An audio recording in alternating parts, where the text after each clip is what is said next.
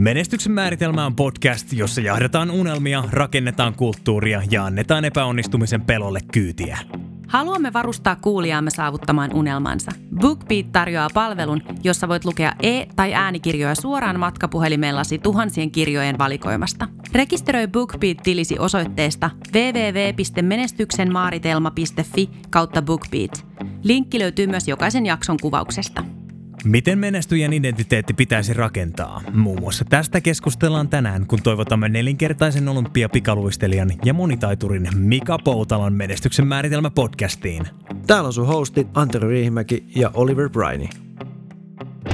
Tämä, hyvät naiset ja herrat, on menestyksen määritelmä. Miltä sinä haluaisit sen näyttävän? Tänään avaamme keskustelua muun muassa siitä, miten navigoida laajaa kirjoa lahjoja ja mikä ero on tyytymisellä ja tyytyväisyydellä. Eiköhän toivoteta tervetulleeksi Mika Poutala. Hei, tervetuloa vaan kaikille vielä kerran tänne meidän menestyksen määritelmä podcastiin täältä studion puolelta. Meillä on täällä hieno vieras tänään, Mika Poutala. Haluatko esitellä itsesi? Joo, voisin kertoa. Tietenkin varmaan suuri osa tunnistaa, mutta tota, olympiaurheilijasta, eli nelinkertainen olympiapikaluistelija mm-hmm. olympialaisista, niin, niin nelonen paras sijoitus ja, ja muutama tota, EM-mitalli tuli viime, viime kaudelta. Sen lisäksi mä oon sitten kahden, kahden tota, lapsen isä ja, ja tota, yhden vaimon mies – se on aika hyvä, hyvä kertoa. No, no, no, ja tota, tällä hetkellä mä teen työkseni itse asiassa puhujan keikkaa, että tota, olympialaisten jälkeen semmoinen reilu 60 keikkaa takana, että hmm. et on saanut kiertää kyllä ympäri Suomea hyvin ja, ja tota, muutaman kerran ulkomaillakin, ulkomaillakin käynyt. Sen lisäksi mä teen tällä hetkellä hommia sitten Ylelle ja Olympiakomitealle. Että, tota, hmm. tota, semmoinen sekatyömies, mutta tota, yrittäjänä toimin tällä hetkellä. Kyllä. Ähm, miten toi... Äh, olympiapuoli tai urheilupuoli ylipäätänsä, niin onko se ollut sun niin ensirakkaus, niin kuin, mitä tulee sitten niin sun, sun taitoihin, mitä tuntuu olevan aika paljon, että oliko se heti semmoinen juttu, että tätä mä haluan tehdä? No oli se kyllä joo, että, että siihen äh, mun niin kuin urheilu aloittamiseen tapahtuu, tai siihen liittyy tämmöinen aika traaginen käänne, nimittäin seitsemänvuotiaana mun isä kuoli syöpään.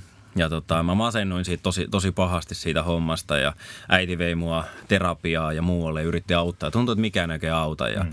jossain vaiheessa äiti keksi, että mitä jos on urheiluharrastus, että sieltä voisi saada uusia kavereita ja tota, hauskaa tekemistä. Ja niinpä mut sitten vietiin pikaluisteluun ja mm. siitä se lähti. Se oli heti, se oli heti niin, kuin niin hauskaa, että mä, mä innostuin siitä. Se auttoi siihen masennukseen no. myös. No. Eli no. Tota, sitä kautta mä niin kuin pää, päädyin urheiluun. Ja tosiaan seitsemänvuotiaana, se oli mun ihan ensimmäinen urheiluharrastus niin kuin tämmöisestä missään virallisessa seurasta joukkueessa. Et sitä mm. ennen tietenkin pihapelejä ja tämmöistä niin kuin tehty paljon, mutta tota, kyllä se sieltä asti on ollut vähän niin kuin se ykkösjuttu aina. Mm. Joo. Ähm, saanko kysyä vähän taustaa, että, että, että olette varmaan ehkä käynyt keskusteluja, että mistä äidille on tullut mieleen pikaluistelu? Onko se ollut jotenkin suvussa tai? Ei ole ollut mitenkään. Et siinä oli semmoinen juttu, että, että, että tota, äidillä oli tämmöinen vanha niin kuin koululuokan tapaaminen. Ja siellä sitten yksi entinen luokkakaveri niin, tota, oli pikaluistelija ja hän okay. sitten kysyi silleen, että hei, et, halusiko pojat tulla kokeile pikaluistelua. Se oli vähän niin kuin ihan sattumaa. Okay. Et mulla, mä sanoinkin aina kaikille, että no joo, että neljät olympialaiset tullut käyty, mutta en mä koskaan halunnut pikaluistelijaksi. silleen, silleen, että en mä pyytänyt, että, että kukaan veisi mua pikaluistelua, vaan mut vähän niin kuin raahattiin sinne. Ja tota, no, mutta se oli hauskaa, niin Juh. sinne jäätiin. Kyllä. Miten sitten se pikaluistelu, miten se lähti kehittymään siitä silleen, silleen että sä, sulla ehkä tuli mieleen jossain kohtaa sitten, että tämän voisi viedä ehkä jopa ammattitasolle? No se, siihen kesti kyllä kauan. Että, et, et, mä menin siis todella pitkälle. Siis voisin sanoa, että mä menin ensimmäisiä olympialaisiin asti ihan sillä asenteella, että tää on vaan hauskaa, että mä haluan tehdä tätä. en mä ole mikään huippurheilija silloin, että siis mä söin ihan miten sattui, mä nukuin ihan miten sattui. Ja, okay ja kaikkea. Mä menin vähän vahingossa olympialaisiin ekaa kertaa. Mä olin, mä olin kuitenkin jo 23-vuotias muistaakseni. Mä en ollut enää mikään junnu. Kyllä. Et mä oon tavallaan tosi, tosi myöhään niin kuin kehittynyt. Et mä oon tavallaan ensimmäisen maailmankapin mitalli, eli käytännössä noussut sinne ihan maailman huipulle, niin vasta 20 olisi mä 6 vai 27-vuotias. Et silleen niin kuin tosi, tosi myöhään.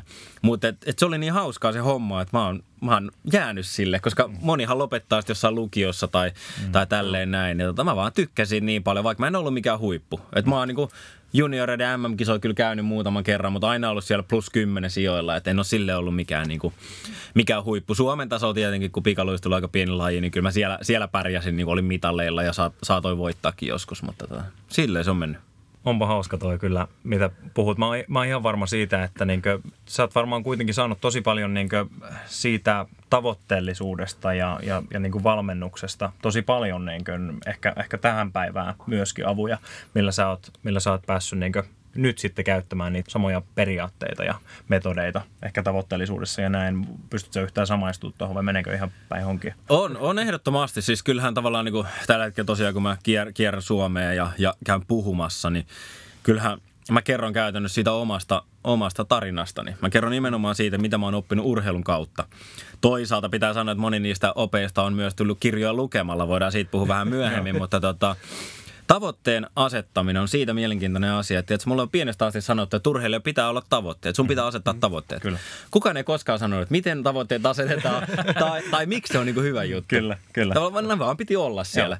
Joo. Ja mä oon itse asiassa vasta niin kirjoja lukemalla tavalla oppinut hyvän tavoitteen asettamisen kaavan esimerkiksi. Mä aina sanonkin itselle, mä nytkin sanon nopeasti, että olla kolme asiaa, mitkä mun mielestä aina pitäisi olla. Kyllä. Niin se pitäisi olla mitattavissa oleva, yksinkertainen tavoite. Se pitää aina kirjoittaa ylös. Mä mhm. sanonkin, että jos se kirjoitettu ylös, niin se on ainoastaan toive. Joo. Eli ta- toiveen ja tavoitteen välinen ero on se, että tavoite on kirjoittu ylös. Jep. Ja kolmas asia, että siinä pitää olla aina joku deadline, eli aikaraja. Mm-hmm. Eli jos nämä kolme ei toteudu, niin mun mielestä tavoite ei ole hyvä. Mm-hmm. Ja, ja se ei, niin kuin, sä et saa sitä parasta apua, mitä tavoitteen asettaminen voi antaa. Kyllä. Ja urheilusti, että sä niin kuin, meni ensimmäisiä olympialaisia asti, niin en mä ole koskaan asettanut niin kuin järkevää tavoitetta. Mä oon aina vaan vähän niin kuin tuulesta temmottu ja mä oon miettinyt sitä. Ja nykyään taas mä asetan tavoitteita ihan niin kuin, vähän niin kuin elämän kaikille osa-alueille. Mm, kyllä. Koska mä koen taas sen, että, että se auttaa mua suuntaamaan siihen suuntaan, mihin mä haluan mun elämäni viedä. Joku kysyy aina, että on tosi ahdistavaa, että kun on niin paljon tavoitteita. Mä sanon, että ei todellakaan. Mä rakastan sitä, että mä saan viedä itseeni omaa elämääni sinne suuntaan, mihin mä haluan. Että musta olisi tosi ahdistavaa, jos mä joutuisin vaan niinku, tota, leijumaan tuolla niin kuin elämässä ja katsoa, minne tuuli nyt puhaltaa ja niin kuin päätyä sinne. Niin tota, musta se olisi niin kuin ahdistavaa. Mm, kyllä. Joo, oh, siis yksi kirja, mikä on lukenut semmoisen jenkin kuin Michael Hyatt, niin silloin just tota samaa, että sä et koskaan elämässä niin kuin ajelehdi sinne, minne sä haluat. Että sulla täytyy niinku olla tolla. Ja niinku, itse paljon tuohon samaan kanssa törmännyt ihmiset, että miten sulla on noin paljon ja eikö se ole niinku ahdistavaa. Mun mielestä mm-hmm. se on mhm. paljon rentouttavampaa. Kyllä. Ja sitten ainakin itse, sullakin tietty varmaan urheilijana on semmoinen tietty kilpailuvietti, niin itselläkin se, niin kuin sä saat semmoista tiettyä lisäpotkua siihen, hmm. mun mielestä elämää. Ja itselläkin se, että sä saat ja sitten sä saat vedettyä niin kuin jostain tydyylistasta jonkun jutun yli, niin sit saa semmoista niin kuin positiivista momentumia mm-hmm. elämään. Joo, tässä on, tässä on mun mielestä niin kuin myös yksi hyvä, hyvä pointti niin kuin muistaa, että, että tota, et, et mä monesti sanoin, että, se menestyminen ei tuo onnellisuutta kuitenkaan. Mm. Et, et meillä on tavoitteita, me aina tavoitellaan sitä menestymistä, mutta se ei tuo onnellisuutta, vaan kiitollisuus tuo onnellisuutta. Kyllä. Mm, eli, eli se, että niinku, et meidän pitää olla kiitollinen siitä, mitä meillä nyt on. Joo. Että me voidaan olla onnellisia. Mutta mä uskon, että parasta elämää on kuitenkin se, että hei, Mä katsoin ympärille, niin vitsi, tässä on oikeasti kaikki hyvin. Tässä on kaksi kovaa jätkää haastattelee mua ja me ollaan makees, makees niin, niin tota, studios, mikä on siis mun kotona. Kyllä. Kotona ja tota, Kiitos, kaikki on, tervetuloa, tää oli makee. Et kaikki on niin oikeasti hyvin. Mulla on upea perhe, mulla on kaksi mm. lasta tuossa yläkerrassa vaimo, niin, niin kohta, kohta koulu, kouluun lähdössä vanhempi niistä. Et kaikki on niin hyvin, mm. mutta mm-hmm. mä haluan silti mennä eteenpäin. Kyllä. Eli mulla on selkeä visio, päämäärä, mitä mä haluan mun elämältäni ja se on niin kuin mun mielestä sitä parasta elämää.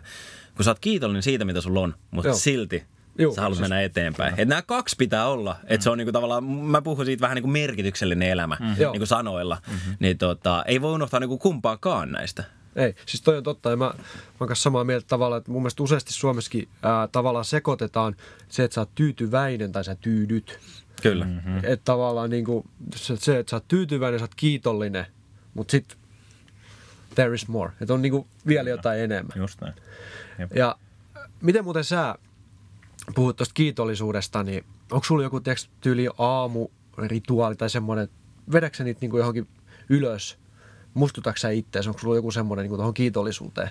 No mä, mä oon elämäni aikana, mä oon pitänyt esimerkiksi vuoden kiitollisuuspäiväkirjaa. Joo. Just, että mä joka ikinen ilta, ilta tota, kirjoitin kolme asiaa, mistä mä oon kiitollinen tänään. Joo. Ja se niin kuin auttoi mua tavallaan ymmärtää arkipäivässä niitä kiitollisuuden niin kuin asioita.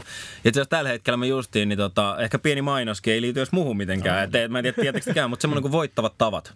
Okay. Semmoinen niin kuin vihkone mikä on. Mä, mä niinku, se on tuttu. Kyllä. Joo, joo. Mä, mä, ostin tän ja täällä oli taas takas. Mä tavallaan niin kuin palasin siihen, että hei, piti joka päivä niin kuin ruveta miettimään, että hei, mistä sä oot kiitollinen. Että ihan niin kuin hyvä väli muistuttaa sitä. Mutta mä huomasin sen, että kun mä vuoden ajan pidin kiitollisuuspäiväkirjaa, niin se alkoi olla aika automaatio. Että mä Joo. huomaan niin keskellä päivää, että vitsi, että jes, hei tää, mutta tää, tää haastattelu meni tosi hyvin. Että Joo. mä oon kyllä kiitollinen tästä, että hei, onneksi nämä jätkät tuli tänne näin. Ja niin kuin ruvennut huomaan niitä, että sun ei enää tarvii tavallaan niin kuin tehdä sitä niin kuin työtä tavallaan niin kuin kynän, ja, kynän ja paperin kanssa. Että siitä tulee vähän niin kuin elämäntapa. Niin. Ja se on mun mielestä tavallaan myös se, niin kuin se end result. Kyllä. Että siihen sä pyrit. Että ei siihen, että sun pitäisi loppuelämä niin kuin aina kirjoittaa niitä. Joku tarvii sen. Mm-hmm. Jollekin Juu. se on hyvä. Että sä oikeasti pysähdyt ajan kanssa joka ilta kirjoittaa niitä asioita. Mutta, mutta mä ainakin huomasin, että mulle siitä tuli elämäntapa enemmän niin kuin huomata niitä kiitollisuja, mm. kiitollisuuden kohteita elämässä. Joo, siis mä pystyn tuohon hyvin, mä oon nyt puolisen vuotta suurin piirtein aamusi aina. Mulla on just kanssa kolme asiaa, mistä mä oon niin kuin edellisestä päivästä pistän. Mm-hmm. Silleen. Kolme juttua, mitkä haluaa. Loistavaa. Niin tota, sit tulee joo. Siis tota samalla tavalla, että sitä jotenkin niinku huomaa, että päiväaika jo korva merkitsee jotain juttua. Mm. Hei, tää oli semmonen, että ei, ei vitsi, että tää tulee huomenna mulla vihkoa. Kyllä, just näin. Joo. Joo.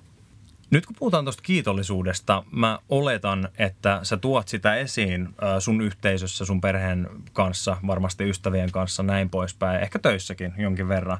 Niin Suomessa kuitenkin niin voi olla semmoista suhtautumista siihen, että, että, että no onko toi nyt vähän niin feikkiä tai jotain vastaavaa, että ei, ei voi olla noin kiitollinen. Mä, mä ainakin koen, että aika usein Suomessa, mitä enemmän sä valitat tai mitä enemmän sä sanot niin epäkohtia asioista, niin sitä älykkäämpänä sua saatetaan pitää tai näin poispäin. Niin miten ihmiset suhtautuu tuohon sun kiitollisuuteen? No täytyy sanoa, että, että varsinkin jos miettii noita esimerkiksi mun puhetilaisuuksia, mistä mä puhun siitä, niin, tota, niin kyllä mulle sieltä niinku tulee semmoista nyökkäilyä, että hei toi on hyvä juttu. Että vaik- vaikea mun on sanoa, että mä en ole itse asiassa käynyt semmoista hirveät keskustelua siitä. Kyllä me totta kai kotona me puhutaan asiasta ja, ja tota, käydään sitä läpi ja ja tota, tulee, tulee pieniä onnistumisia, niin aina ollaan siitä, että vitsi, että tosi makeita. He pitää muistaa olla tästä kiitollinen ja tälleen näin. Että, mutta en mä siitä hirveästi ole keskustellut, enkä mä oon ajatellut sitä noin. En mä, mä en ole kokenut ehkä, ehkä sitä tolla tavalla. Toisaalta se johtuu ehkä myös siitä, että mä oon aina ollut hirveän positiivinen ja, ja iloinen, ulospäin suuntautunut, ehkä jopa kiitollinen niin kuin lu- luontaisesti asioista. Hmm. Ja, ja sitä ei ole ehkä hirveästi lähdettykään myöskään haastamaan ja Joo. tälleen näin, että tota, Sanotaan, että en ole, en ole kokenut ihan samalla tavalla ja, ja vaikka joku mulle sanoisi, niin kyllä mä lähtisin haastaa sitä. Mm, Joo. et, et, mä niinku itse näen sen, jos, tässä tulee ehkä vähän samaa myös, että näet sä niinku elämää niinku positiivisuuden kautta vai negatiivisuuden kautta. Niin onko niinku jompikumpi, tavallaan tekeekö ne sun elämästä niinku paremman? Niin en mä voi lähteä sanoa, että okei, joo tekee. Mutta se, että mä en näe mitään hyötyä ajatella asioista negatiivisesti. Jep. Ja siinä tulee ehkä siihen, että tavallaan, että kun sä ajattelet positiivisesti, mä näen, että me tullaan tehdä siihen niin nollaa, nollatasoa. Mutta jos sä ajattelet negatiivisesti, niin se niin hyppäät tavallaan niin kuin tarkoituksella sinne niin kuin, tavallaan alle, miinustasolle. Niin mitä, mitä järkeä siinä on? Jep. Et sitä mä näen, että en mä, mä en usko semmoiseen positiiviseen ajatteluun, että kun sä ajattelet positiivisesti asioita, niin sulla tapahtuu kaikki ne hienosti. Ja, ja se jotenkin niin kuin tuo se. Että ei, sen jälkeen se vaatii sen työn. Mm. Mutta mä uskon, että ilman positiivista ajattelua, niin sä vähän niin kuin teet hallaa itsellesi. Joo, aivan loistavaa. Allekirjoitan aivan täysin. Äh, Mutta vo, voiko tuosta tehdä semmoisen johtopäätöksen, että sulla on näitä positiivisia ihmisiä ympärillä tosi paljon? Koska sä sanoit, että et ole kohdannut semmoista negatiivisuutta. On, on ehdottomasti. Kyllä totta kai onhan elämässäkin niin kuin ihmisiä, ketkä ajattelee vähän, vähän niin kuin eri tavalla asioista ja tota, ja heidän kanssaan pitää niin kuin oppia elämään, pitää oppia kunnioittaa mm-hmm. toinen toista ihan niin kuin kumminkin päin. Mutta kyllä mä teen sen, että kyllä mä, niin kuin mä kerään itselleni ympärille positiivisia ihmisiä. Aivan loistavaa. Et, et se on niinku, se, mä teen ihan niinku, niin sanotusti taktisesti. Kuulostaa pahalta, että mä valitsin sen kaverit sen mukaan. Mutta kyllä mä oon huomannut sen, että mä tykkään niin paljon enemmän viettää aikaa semmoista kavereiden kanssa, ketkä on positiivisia, ketkä niinku tavallaan ruokkii myös sitä mun omaa kyllä. positiivisuutta. Niin kyllä mä huomaan se, että jos mä mietin silleen, että hei okei, että tänään on silta, että, että vois mennä leffaan, että kelle mä soitan kavereista. Niin kyllä se jotenkin vaan se sormi rupeaa menee sinne positiivisten kavereiden kyllä, suuntaan, kyllä. että, tota, että hei, että pidetään hauska leffa ja leffan jälkeen jutellaan siitä, että hei, mikä tässä oli hyvä, eikä silleen, että haukutaan tätä, että vitsi, että oli huono näyttelijä, että mikä tuossa nyt taas meni, että, että miksi nyt laittaa rahaa tämmöiseen ja siis, siis silleen, että, että se on vaan semmoinen, se tulee osaltaan luonnosta, mm-hmm. mutta mulla on iso asia siinä, että, että, kaik, että mulle monesti kysytään, että, että sä oot vaan syntynyt niin kuin noin positiiviseksi mm-hmm. kaikki. Mä sanoin, että okei, osa voi olla totta. Mutta mä oon myös päättänyt olla positiivinen. Mä oon Kyllä. päättänyt löytää ne positiivisesta asiasta, joka ikisestä asiasta. Mm. Teette seitsemän vuoteen, kun mä aloitin pikaluistelu, me tultiin mun isoveljen kanssa yksinhuoltaja perheestä. Mun isoveli aloitti siis samaan aikaan. Niin meillä ei ollut varaa esimerkiksi ostaa semmoisia hienoja kilpailutrikoita. Vaan mä treenasin niinku ja, ja kilpailin tämmöisellä tuulipuvulla. Ja tiedätkö, silloin mä mietin, että hei, että rikos ei ole taskui, tuulipuvussa on. Että makea homma. Ja tiedätkö, silloin jo niinku löysi sen positiivisen asian. Mulle se oli tietysti se, että mä olin seitsemänvuotiaan hälytön karkkiaddikti. Mulla oli vaikea luistella yhtään treeniä, jos siellä on taskussa niinku muutamaa karkkiin. Niin, tota, Kyllä.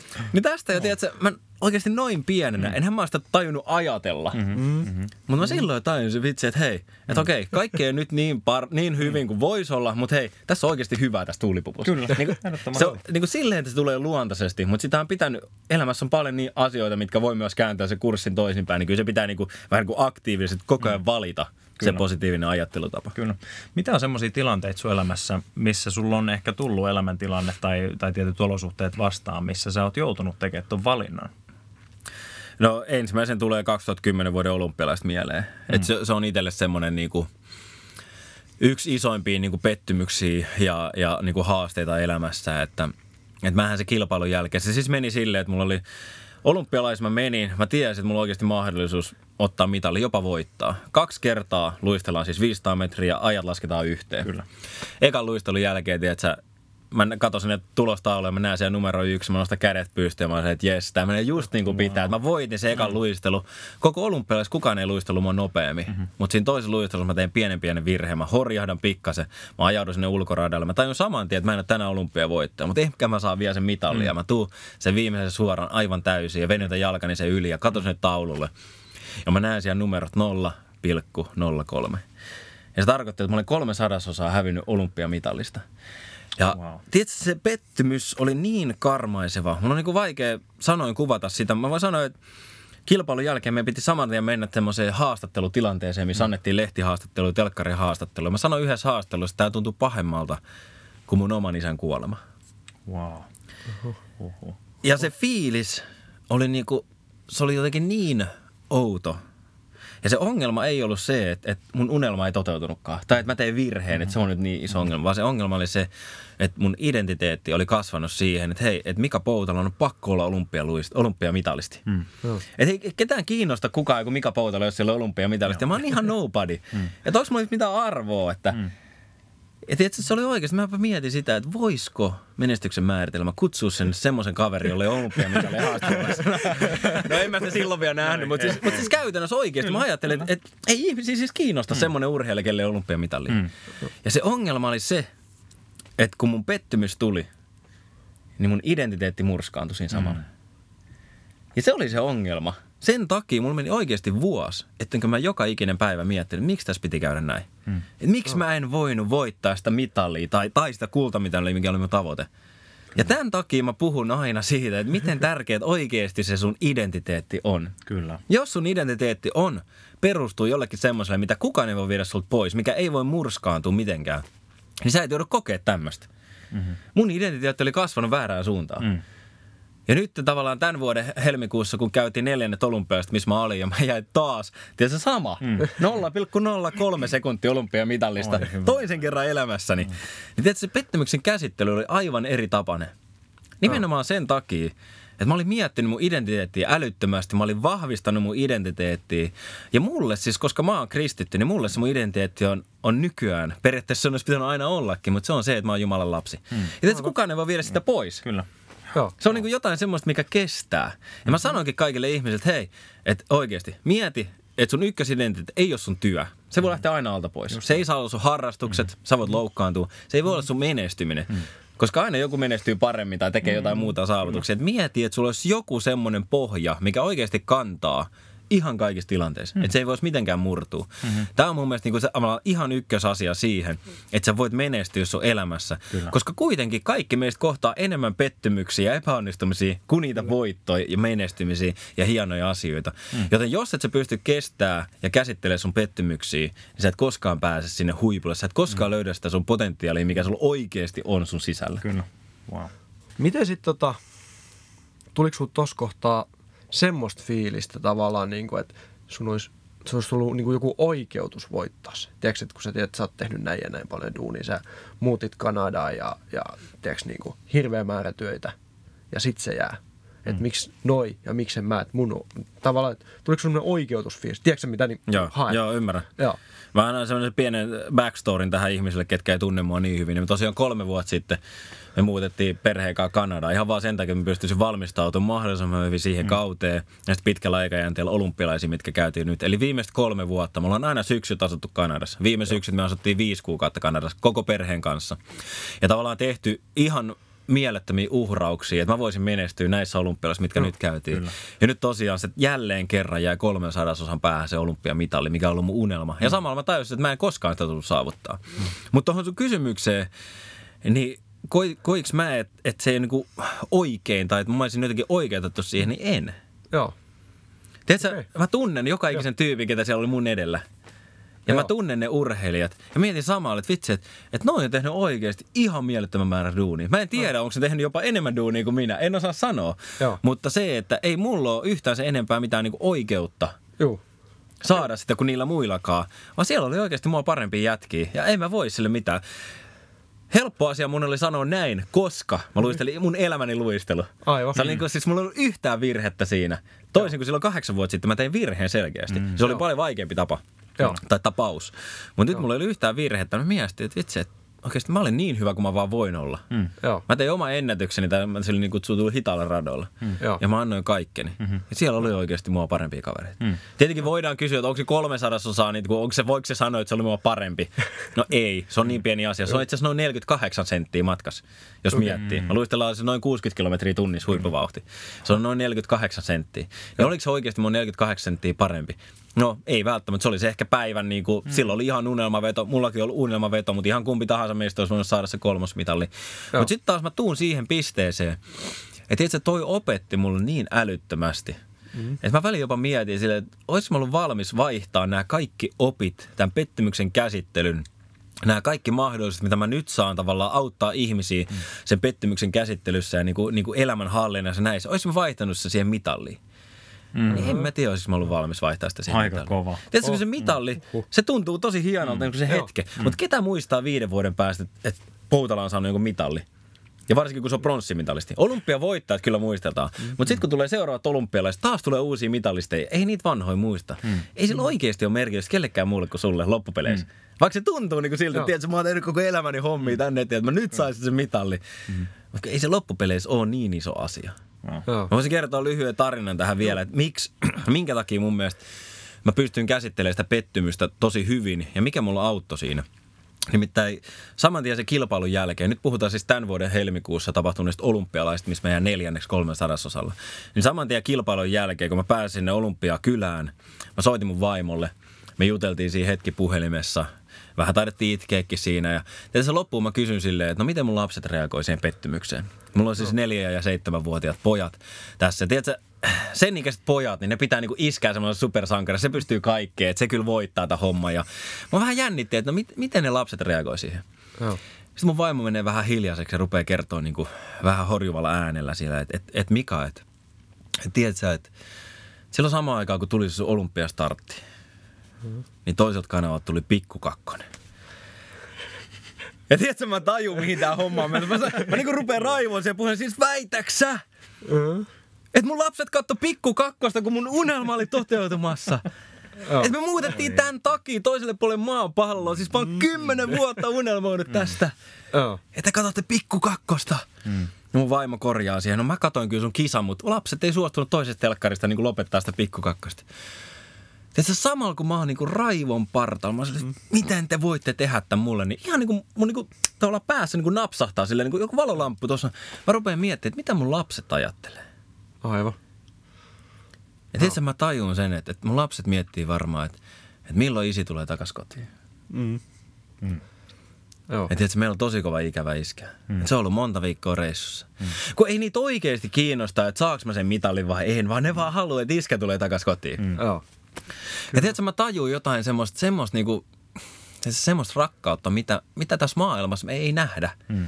Tai me nähdään ainakin tosi harvoin, tiedätkö, varsinkin mm. aikuisten kesken. Kyllä. Semmoista rakkautta, mikä ei niinku välitä mistään muusta. Mm. Mikä ei niinku vaadi sulta takas mitään. Kyllä. Oh. Oh. sillä ei ole mitään merkitystä, mitä mä oon tehnyt elämässä, niin mm. miten paljon mä menestyn tai mitä mokia mä teen tai mm Tai millä autolla mä ajan, ketä mä tunnen, mitä mä teen työkseni. Tiedätkö, mun lapset odottaa aina iskää, tuu mm. kotiin. Mm. Kyllä. Ja jotenkin mä niinku, tiedätkö, tuommoisen puhelun jälkeen, niin sä katsot ehkä vähän eri perspektiivistä elämää ja mietit silleen, että no okei, okay, ehkä mä pystyn elämään tämän loppuelämäni, vaikka mä en sitä mitalia saanutkaan Niin. silleen, että, että kun mä tajusin sen, että vitsi, että Tiedätkö, mm. tällä hetkellä, noille kahdelle ihmiselle, noille kahdelle pienelle ihmiselle, mä oon nyt tiedätkö, kaikki kaikessa. Mm. Joo. Että heidän elämä määrittyy siitä, että mitä mä heidän kanssaan teen tässä elämässä. Mitä mä heille sanon, mm. miten mä palvelen heitä. Totta kai mun vaimo on ollut paljon isommassa roolissa jopa kuin minä, koska mun on pitänyt paljon matkustaa. Mutta silti, niin kuin mä, oikein noi kaverit on mun vastuulla. Mm. Joo. Kyllä. Et jos mä mokaan homma, niin tiedät sä, mä mokaan kahden toisen ihmisen elämä. Tämä on ollut Menestyksen määritelmä podcastin 26. jakso. Kiitos aivan jokaiselle kuuntelijalle. Seuraavassa jaksossa jatkamme Mikan kanssa keskustelua muun muassa merkityksellisyydestä työnteon takana. Muista rekisteröidä BookBeat-tilisi osoitteessa www.menestyksenmaaritelma.fi kautta BookBeat. Saat kahden viikon kokeiluajan maksutta. Jätä tykkäys, kommentti tai arvostelu, jotta muutkin voivat löytää podcastin. Me kuullaan taas ensi jaksossa.